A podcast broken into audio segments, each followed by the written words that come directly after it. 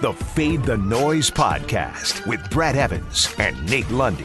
Place your bets. Brad the Big Noise Evans here, joined by the good sir Nathaniel Lundy. This is a Fade the Noise podcast presented by DraftKings Sportsbook. And Lundy, we all grew up you know, watching a little PBS. And, you know, we'd plunk down with our juice box or cheese stick and we'd watch the old Sesame Street. And today is National Sesame Street Day. So it begs the question who was your favorite?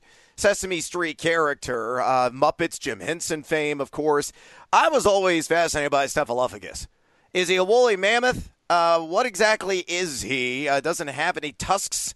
Uh, originally, he was described as a large and friendly monster resembling an anteater when he made his debut in 1971, and I still don't really know what it Snuffleupagus is. It is um, one of those unsolved mysteries that's out there. And by the way, kids, uh, don't type in Snuffleupagus on the old Google box because Urban Dictionary has an entirely different uh, perspective, entirely Whoa. different view on what a Snuffleupagus really is. So, Lundy, Sesame Street, who you dig? Am I going just straight up Sesame Street? Because I'm a Kermit the Frog guy. I'm just uh, I, I, like me some Kermit, but he's not necessarily one of the like prominent characters on Sesame Street. I'm like you. I was kind of with Snuffleupagus because I was like, what the hell is that thing? It's huge. It was kind of like part scary, and then it also kind of taught you some things. I will tell you this, Brad. I had one of those serendipitous moments oh, uh, oh. several years back. I was lucky enough to be um, to spend uh, the holidays uh, in in Ireland with my family. Um, we did this like big family trip several years ago. Um, Caroll Spinney was the man who played Big Bird and Oscar the Grouch on Sesame Street. He was the puppeteer oh, um, for them and was for like five decades. And he was actually making an appearance at this place that we had decided we were going to have lunch. He just happened to huh. be there. I got my picture taken with him. I had a grin on my face like I was a three year old who had literally just met Big Bird in person. It was so cool to meet the man who'd been behind those characters for so long. So I, I have always loved Sesame Street, but to meet one of the guys that brought all of that to life was insanely cool. Yeah, a guy that had his hand up the ass of uh, a lot of puppets over the years. That's, so that's that is very cool. that is very cool. I, I mean, the equivalent of me like watching watching Dave Montgomery score three touchdowns in a game. So that, of course, is never going to happen. But at least you got to meet one of your childhood heroes. That's pretty cool. A lot of people that know me would say that they would assume my favorite character was Oscar the Grouch. I'm not going to lie. um, some people would just say that is me. That is my personality. I'd like to think I'm a little bit nicer than that, but I can completely see why people would say that. Well, before we get to the Fade Five, and hopefully our picks uh, this week in the NFL will not live in a garbage can like Oscar. Look, this is going to be a Sunday truly like no other. With this weekend's major golf tournament, along with both professional and college football, there's going to be no shortage of action, and DraftKings Sportsbook is your go to if you want to make it rain.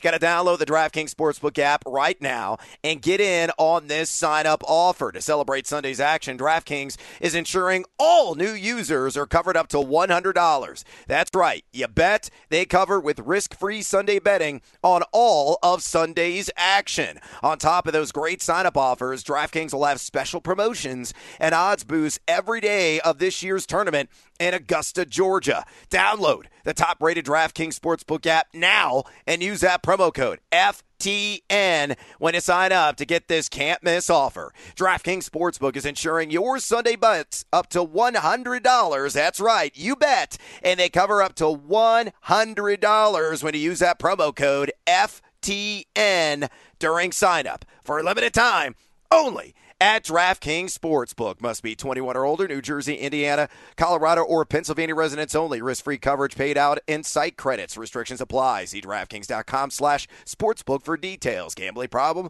Call 1-800-GAMBLER or in Indiana, 1-800-9-WITH-IT. With that, let's get to today's Fade 5. Number five. All right, starting things off, we got a Thursday night matchup, and it should be a dandy, actually. Hopefully so, although the Jets New England game was shockingly exciting.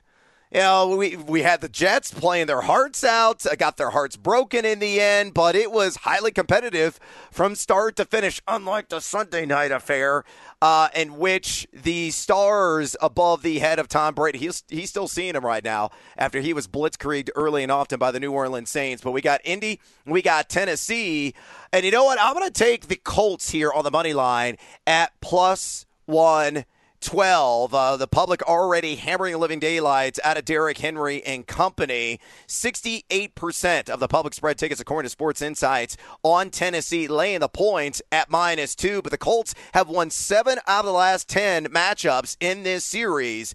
And Indy's ability to contain the run with Grover Stewart, uh, speaking of Sesame Street, uh, Darius Leonard, and Anthony Walker, uh, I, I think is going to mitigate the strength of this offense of the Tennessee Titans. Collectively, the Colts given up just 3.12 yards per carry and 62 rush yards per game to running backs, and they've been equally dynamic through the air, just 6.9 pass yards per attempt, 221.1 pass yards per game, and 1.2 passing touchdowns per game allowed, and they exert a lot of pressure on the pocket inside the top 10 with a 24.8 pressure percentage. So you put it all together, I think they can control the clock with their three-headed monster of Jordan Wilkins, Jonathan Taylor, and Nyheim Hines at running back. And if that offensive line can do its job, I think the Colts are going to sneak a three-point victory in the end. Fade or follow my money line pick at plus 112 on the fighting Philip Rivers.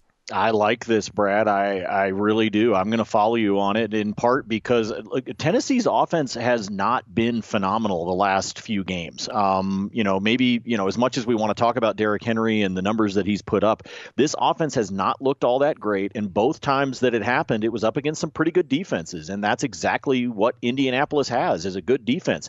Um, remember, they lost to Baltimore, but only gave up 266. Mm-hmm. That was it. Yeah. It, in terms of offense. So I think this Colts defense, not only do I think that the Colts offense can be able to kind of hammer away a little bit, chisel away at the Titans, but I think their defense can most definitely keep the Titans in check. Um, and with that in mind, I like taking the money line, grab that plus. I think ultimately the spread on this game, which has already shrunk, um, it would not surprise me to see this get to, uh, with some sharp money, get to a pick 'em kind of scenario. So why not go ahead and grab the money line at the plus odds right now and get yourself a good good ticket for Thursday night. Feed the Colts a carrot. Number four. All right, let's go to C-Town. Talk about the Cleveland Browns, fresh off the bye week, going up against the Houston Texans. Now, Baker Mayfield right now in COVID protocol uh, due to contact tracing should be cleared for takeoff by Wednesday. That's all expectations there. The other bit of good news that the Cleveland Browns got this week: Nick Chubb is off the injured reserve. He's going to resume the tandem backfield alongside Kareem Hunt, and for all those reasons, going up against the Texans, really the hapless Houston Texans. I'm taking Cleveland, and I'm laying the chalk here at minus three and a half with a minus 110 juice. Uh, again, you look at this Houston Texans team, one and seven ATS on the season.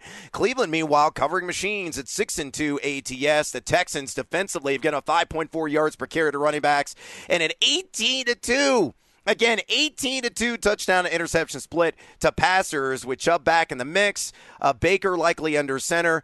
I think the Browns are going to win in a rout.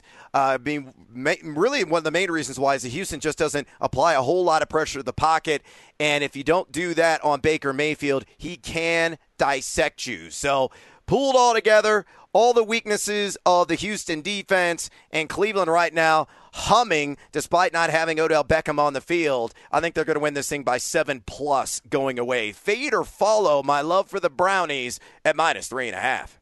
You've got the love for the brownies. I have the hate for all of the Baker Mayfield at home ads. Um, not because I don't think they're funny, but for gosh sakes, could just stop showing them in every single commercial break of every single NFL game.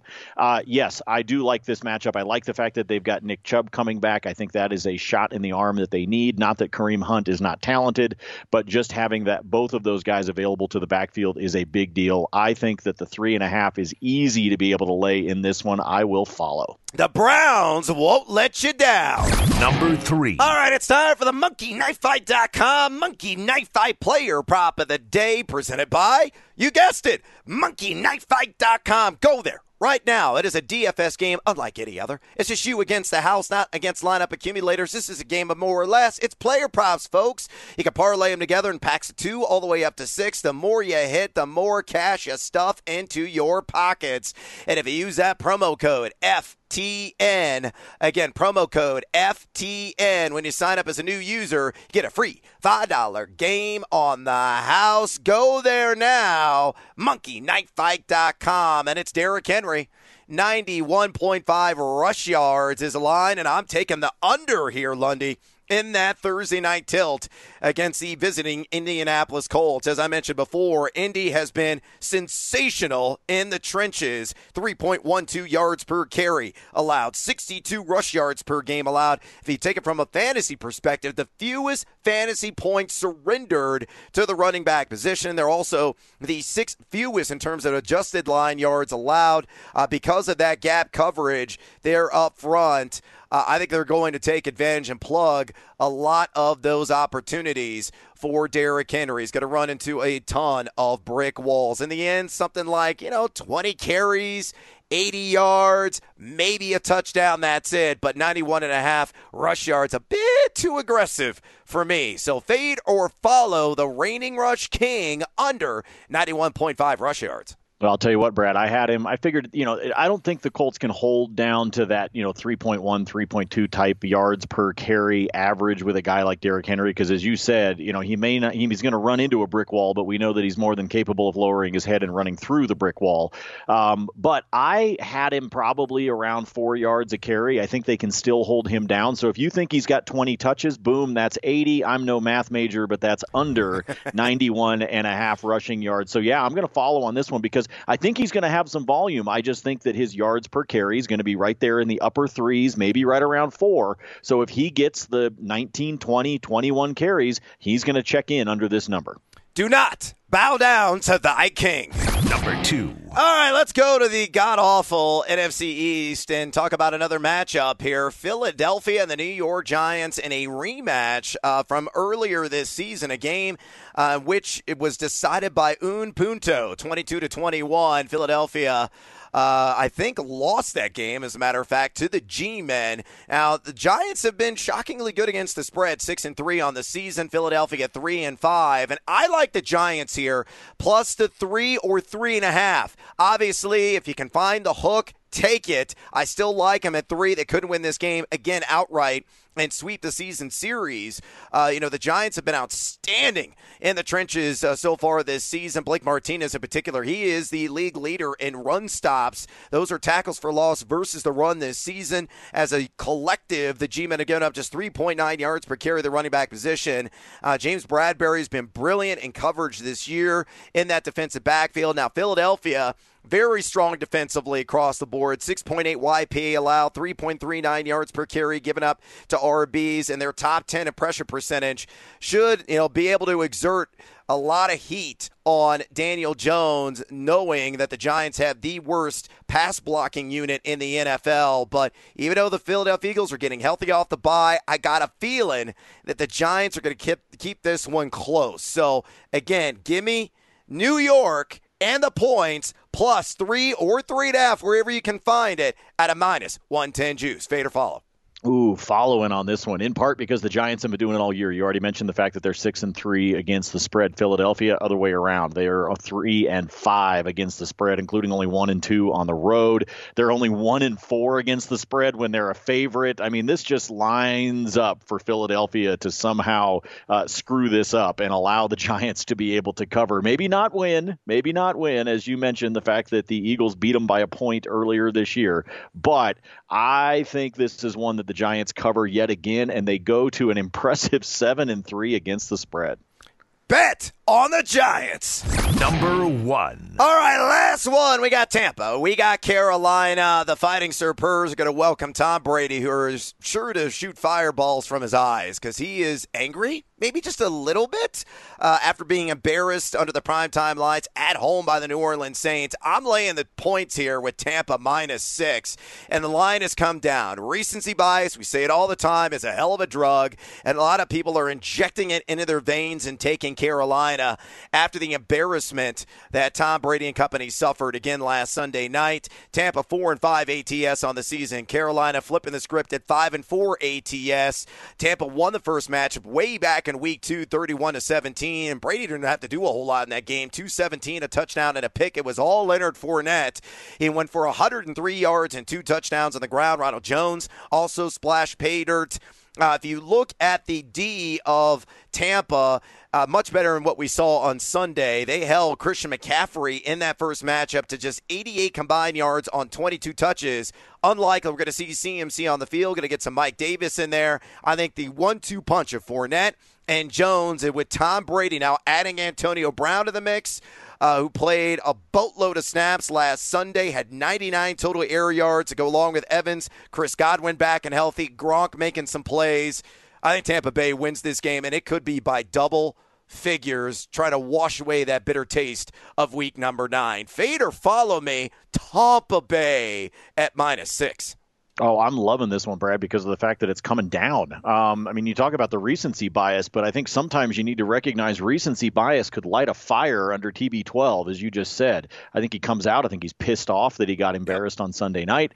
Um, you know, I think that you know he probably recognizes that you know between he and Drew Brees and all those lovely graphics that ESPN gave us on Monday night, uh, that you know obviously or on Sunday night, excuse me, these are these are fantastic quarterbacks. I don't think he's all that pissed necessarily necessarily that he lost. I think he's pissed that he got embarrassed. And that's the kind of thing that he bounces back from. So, as much as you want to say recency bias is influencing the spread, I think we need to recognize that Tom is probably not going to allow that to happen in back to back games. So, yes, I would agree with you. Also, with no CMC, I think that changes things for Carolina. As good as Mike Davis is, I think this aligns perfectly for Tampa to be able to get a nice revenge game. Maybe not double figures, but I, I could easily see eight, nine points, maybe higher. So, they got the cover easy on the minus six. NBC graphics guy, amount of hours spent on one 30 second graphic, over under 24 and a half hours. Oh, I, I think it's uh, I, I, think it's 24 and a half hours, but I also think there are a lot of adult beverages and or uh, questionable substances involved.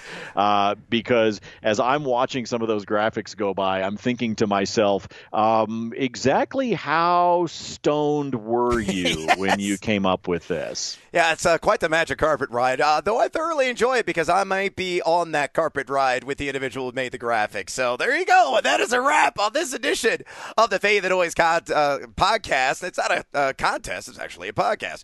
Uh, follow me on Twitter at Noisy Huevos. Follow Lundy at Nate Lundy. Uh, drop us a rating and a review, would you kindly? And of course, check out FTNFantasy.com, FTNDaily.com, and FTNBets.com.